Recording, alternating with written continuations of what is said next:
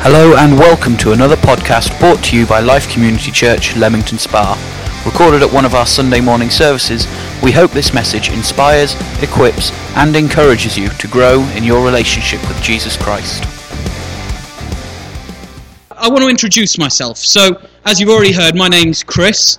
Uh, I am a bit of a local boy. I was born at a very young age, funnily enough, right here in Leamington Spa. I'm from Leamington Spa, Royal Leamington Spa. Sorry about that, Pat. Sorry, Pat. so, born right here in Royal Leamington Spa, grew up on a farm outside on the far side of Shipston on Stour. Live there now. At about the age of 14, though, I made a decision that changed my life. I made a decision to take that one step closer to Jesus. I didn't know what was going to happen. I didn't know what it would mean. I didn't know immediately the very next step what was going to happen. But I made that decision, took that one step closer, and then continued to take those next steps. At the age of 18, based on that one decision I made, I moved up to South Yorkshire for what I thought was just going to be one year.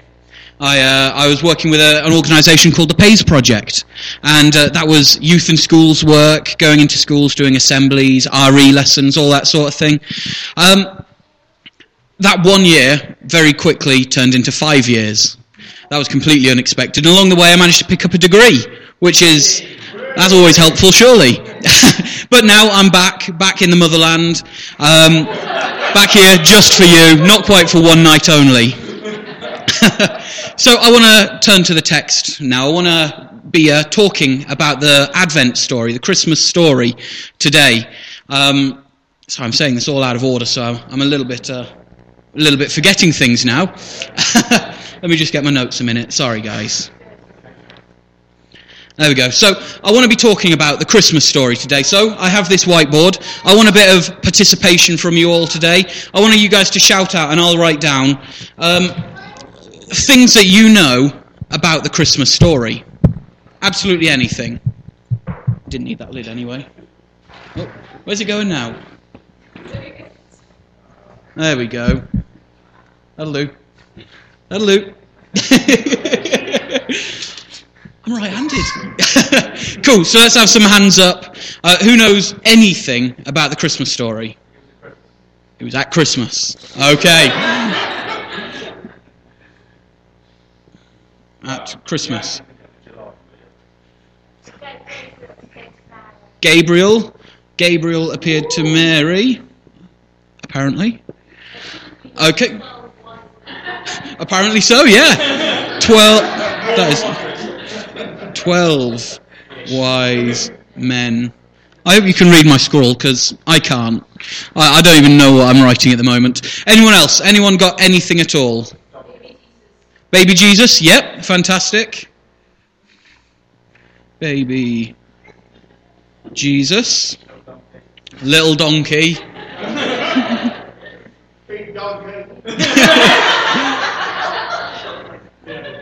donkey. Anyone else? Stable, yep, great. A manga. Do you mean a manger? Wow, that shows the sort of education you get in bed with, doesn't it, eh? uh, manger. Star, shepherd. Great. Shepherd. Herod, very good. Yes, anyone else? Pregnant lady. Okay. I've got a joke about the nativity story, but uh, it's probably not appropriate for me to say it here, so so I won't. Okay, let's have a, just two, three more. Refu- refugees. Okay, all right. Refugees. One more. Wise men. We've got wise men somewhere there. Mary and Joseph, fairly important characters and Joseph. And yeah, we'll stick God up in there as well because he's fairly important. Thank you for that one, Annie.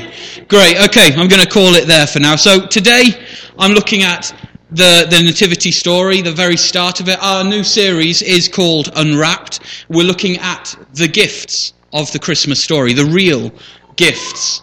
Um, so, as any of you who are familiar with the Bible, you'll know that there were some wise men. They came and they gave gifts to the baby Jesus.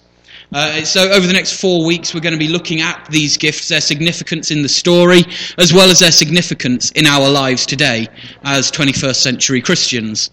So, today I have the task of looking at the first one of gold. So, I want to highlight wise men. I'm a bit unsure about that. So, just for the sake of that, highlight Christmas, star, Mary and Joseph, fairly important. How have we not got Jesus? Oh, we have. I should probably put him in a box because he's extra important. There you go. He's in a manger. He's in a manger. Great. Well, I'm going to turn to the text now. We're going to going to read the story just so everyone here understands where we're coming from. And I need a couple of volunteers, if that's okay. Just three volunteers to do a bit of reading for me because I'm I'm fairly lazy like that. So I've got three sheets of paper. If anyone would like to come and take one before I start, yep, go for it. Brilliant. Thank you very much. Anyone else?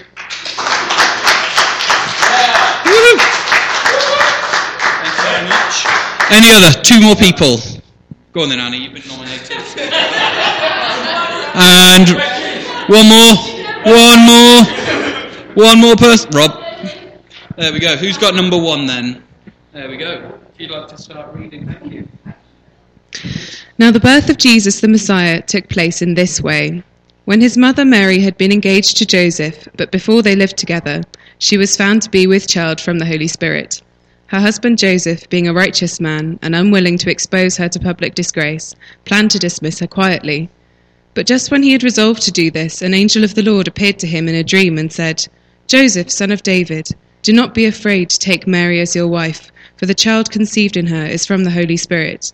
She will bear a son, and you are to name him Jesus, for he will save his people from their sins. All of this took place to fulfill what had been spoken by the Lord through the prophets. Look, the virgin shall conceive and bear a son, and they shall name him Emmanuel, which means God is with us. When Joseph awoke from his sleep, he did as the angel of the Lord commanded him. He took her as his wife, but had no marital relations with her until she had borne a son, and he named him Jesus. In the time of King Herod, after Jesus was born in Bethlehem of Judea, wise men from the east came to Jerusalem, asking, Where is the child who has been born King of the Jews? For we observed his star at its rising, and have come to pay him homage. When King Herod heard this, he was frightened, and all Jerusalem with him. And calling together all the chief priests and scribes of the people, he inquired of them where the Messiah was to be born. They told him, In Bethlehem of Judea for so it has been written by the prophet And you, Bethlehem, in the land of Judea, are by no means least among the rulers of Judah, for from you shall come a ruler who is to shepherd my people Israel. Then Herod secretly called for the wise men and learned from them the exact time when the star had appeared. Then he sent them to Bethlehem, saying, Go and search diligently for the child, and when you have found him, Bring me word so that I may also go and pay him homage. When they had heard the king, they set out, and there ahead of them went the star that they had seen at its rising, until it stopped over the place where the child was. When they saw that the star had stopped, they were overwhelmed with joy. On entering the house, they saw the child with Mary, his mother, and they knelt down and paid him homage. Then, opening their treasure chests, they offered him gifts of gold, frankincense, and myrrh. And having been warned in a dream not to return to Herod, they left for their own country by another road. Fantastic. Thank you very much. Why don't you give them all a hand? That's great. Thank you very much. Marvellous. Great reading. So I wanted you, you guys just to hear that story there, just so you can start to form in your head a bit of the direction where we're going, so you know roughly what I'm talking about, because I'm going to be unpacking that story, and we're just going to be looking at it in a little bit more depth than what we've just read. So for those of you guys here who are familiar with the Bible, you'll know that we just read one of the Gospels, the Gospel of Matthew. There are four Gospels, so three others. And the Gospels tend to repeat themselves. Or sometimes there's accounts which are missing in some but are found in the others. And that's not a mistake, that's not an error. Some people don't just forget to write things down. That's because, as scholars think uh, and are working out, the original author was trying to make a point. He's selected stories to put in there to make an overall argument. Now, scholars hold that Matthew, who wrote, funnily enough, the Gospel of Matthew, is trying to write to a Jewish audience to try and convince them that Jesus, who we've just read about, is the Messiah. Okay? So, a lot of the things that we've just read, if you're in, of a Jewish mindset, would be incredibly important to you. So, as we're reading them, I want to pick out a few things that are particularly significant and try and explain it just so we can get a bit, a, a bit of a better handle on the story. Great. So, as I was going through this, I got a, a, a really really fun time because I was allowed to geek out a little bit. So my degree that I did was in biblical studies and theology. So I had a great time with loads of books, writing essays and all that sort of thing. And I kind of miss it. So I finished it in June, wrote my last essay in April sort of time, and my books have just sort of been on the shelf somewhere. Like I've not even looked at them. So when I was prepping this, I got to get all my books out. I had a great time, and as I was geeking out, I found one thing that was incredibly significant. It was gold. As we're talking about gold here, it was never during Mediterranean area during this time was never used as a currency. So gold itself had no monetary value. So why would they give that to a young child? This leads me on to my big thing today. If you forget absolutely everything else, remember this one thing, okay? And that's this. Ta da! Ta da! There we go. It is that we invest our treasure into what we think is important. So these wise men are traveling around and they find something that they seem feel is incredibly important and they invest their treasure. They give gold to them. And as I say, gold was immeasurably valuable. It wasn't of any monetary value, so we don't know exactly what it was, but it was treacherous to them. And I highly doubt that this one guy goes around to every childbirth in the area giving gold. So there's something significant in that. And we begin to learn the significance when we look and understand the nature of this child. As we read, Jesus was called the Messiah. I'm going to come back a bit to what Messiah means. But in, in short, Messiah is, is the Jewish word for hero. He was the hero that their Jewish folklore had been expecting. He was to come from the family of David. He was going to be sent by God to restore the Jewish people back to the promised land, back to the promises that God had given them. He was going to break the chains of oppression that were over them. So they were always looking for this great warrior to come along who would overthrow whatever empire was holding them or to overthrow and restore the land back to them. And now we have this young baby born in a stable who people are calling the Messiah. I'm going to come back to that in a little bit. But I want to follow the journey that the wise men take. Okay? So on their way from the east, scholars are holding that they came from the Babylonian Empire, which is away roughly where middle day, uh, middle day? Modern day Iraq is. So we're thinking they came from that sort of direction over to the west, uh, over towards Jerusalem where on their way into Jerusalem, they stop off at the palace. Because if you're going to find a king of the Jews, where are you going to look? But the palace of the king of the Jews. You're expecting a young child who's just been born into that title? Well, you'd go to where his father lives, surely. So they rock up at the palace and they start talking to, to King Herod. And they're like, We've come here to see the king of the Jews. And Herod's like, Hi there, I'm here. King of the Jews, right here. And they're like, no, no, no, no. He's a, a young baby. He's just been born. He's like, but I thought I was the king of the Jews. What, what's happening here? Sort of thing. So he gets really worried. And we saw that in the text that the guys just read here at the front. Herod starts to worry. He gathers all of his advisors, as, as Rob read, I think it was. He gathers them all together and starts asking, well, what's happening here? This is completely unexpected. I like to call this little part in the story a tale of two kings. Because you've got two kings who are completely polar opposites, and they're clashing together in an incredible way. Herod, for example, incredibly self absorbed.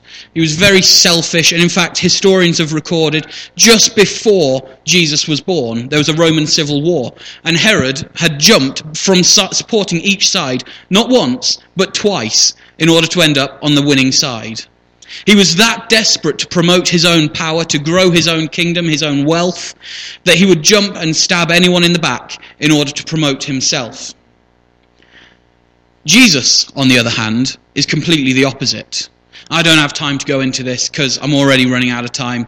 In fact, I've got like 10 minutes, I think. So, if you've got a Bible at home, I want to encourage you guys. Go home, read Philippians 2, chapter 5 to 6. I've got a bit of a joke with Dave. I wrote my, uh, my dissertation on that on that check, uh, section. I love it. It's fantastic. I try and squeeze it into every message I've spoken. It's fantastic. He challenged that I wouldn't be able to do it. There you go. I've managed it. Go home, read Philippians 2, chapters 5 to... Uh, Philippians chapter 2, verses 5 to 11. It's fantastic. It completely describes Jesus and his attitude, okay? And you can see how the polar opposite he is of Herod. Herod was concerned not only for himself, though, because Jesus was of the line of David, he had a more clean line to the throne. If he truly was of the line of, of David, he could take the throne straight away. But he was concerned for his nation. You see, Herod was a puppet king, put in place and given power by the Roman Empire. The empire were vicious. They were absolutely horrible people. They ruled through a system they called Pax Romana, which to me and you is the peace of Rome. Now, I love this, it's fantastic. Let me explain, okay? So, they maintain peace by rolling into the nearest country with their legions, with their army, taking over completely, destroying every sort of government and every system in place with their armies. And then they take all the land off you. So imagine, Rob, you are a Jewish man, okay? The Roman Empire has just come into your country, they've killed your army, they've killed your government, they've killed everyone taken the land off you. Maybe you owned a farm or something. They've taken Rob's farm off him and they've given it to Dave, who is a Roman citizen. Okay, so Dave is now a proud owner of a farm in Jerusalem. but now Dave, he doesn't know how to farm.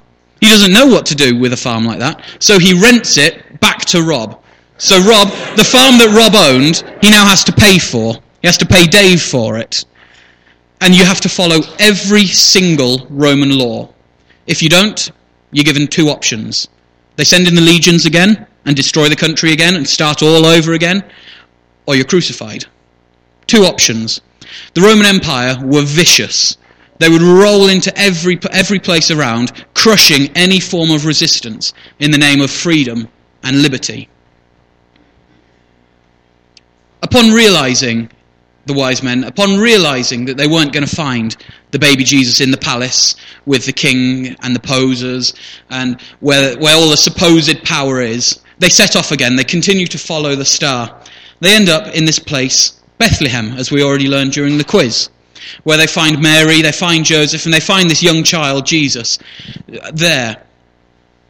And Matthew's gospel says that they paid him homage. That's a bit of a, a bit of a funny word. So I did a bit more study into that, and I learned that homage can also mean worshipped. So the wise men came, and their response, their reaction to seeing this young child was worship. Now, Matthew has underlined worship and pays homage here because scholars hold that he uses that phrase particularly when Jesus is recognized for who he is.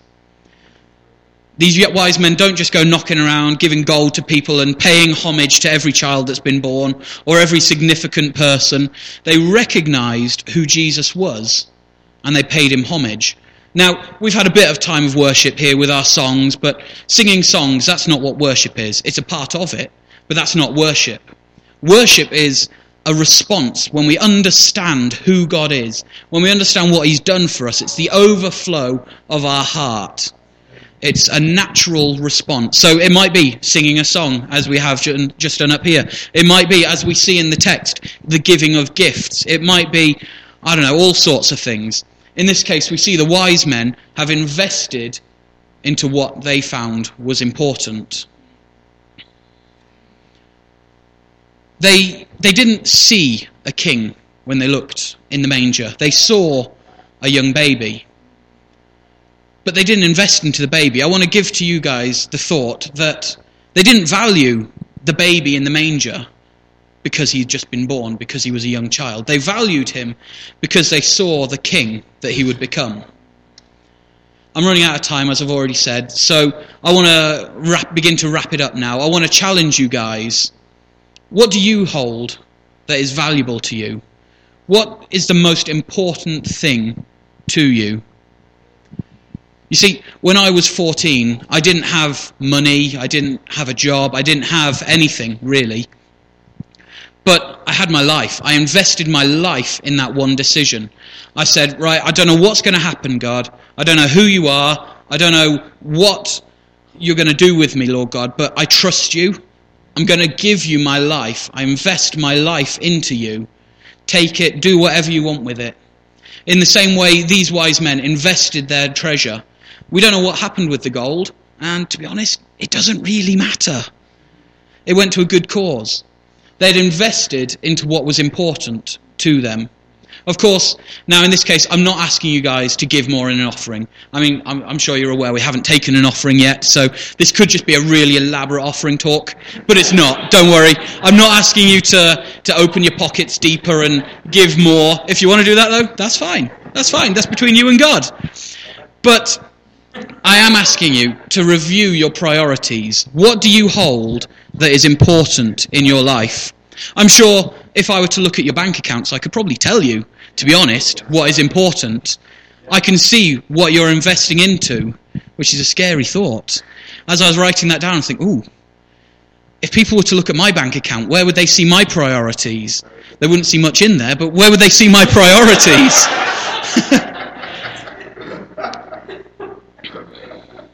A friend of mine once told me just he had a simple mechanism in his head to help him make sure that his priorities were right. He said he would never, on a monthly basis, pay more for his phone contract than he does in an offering in church. Simple little thing, really, but he'd made that decision that he was going to stick to it. He would never pay more for his phone contract a month than he'd put in the offering bucket.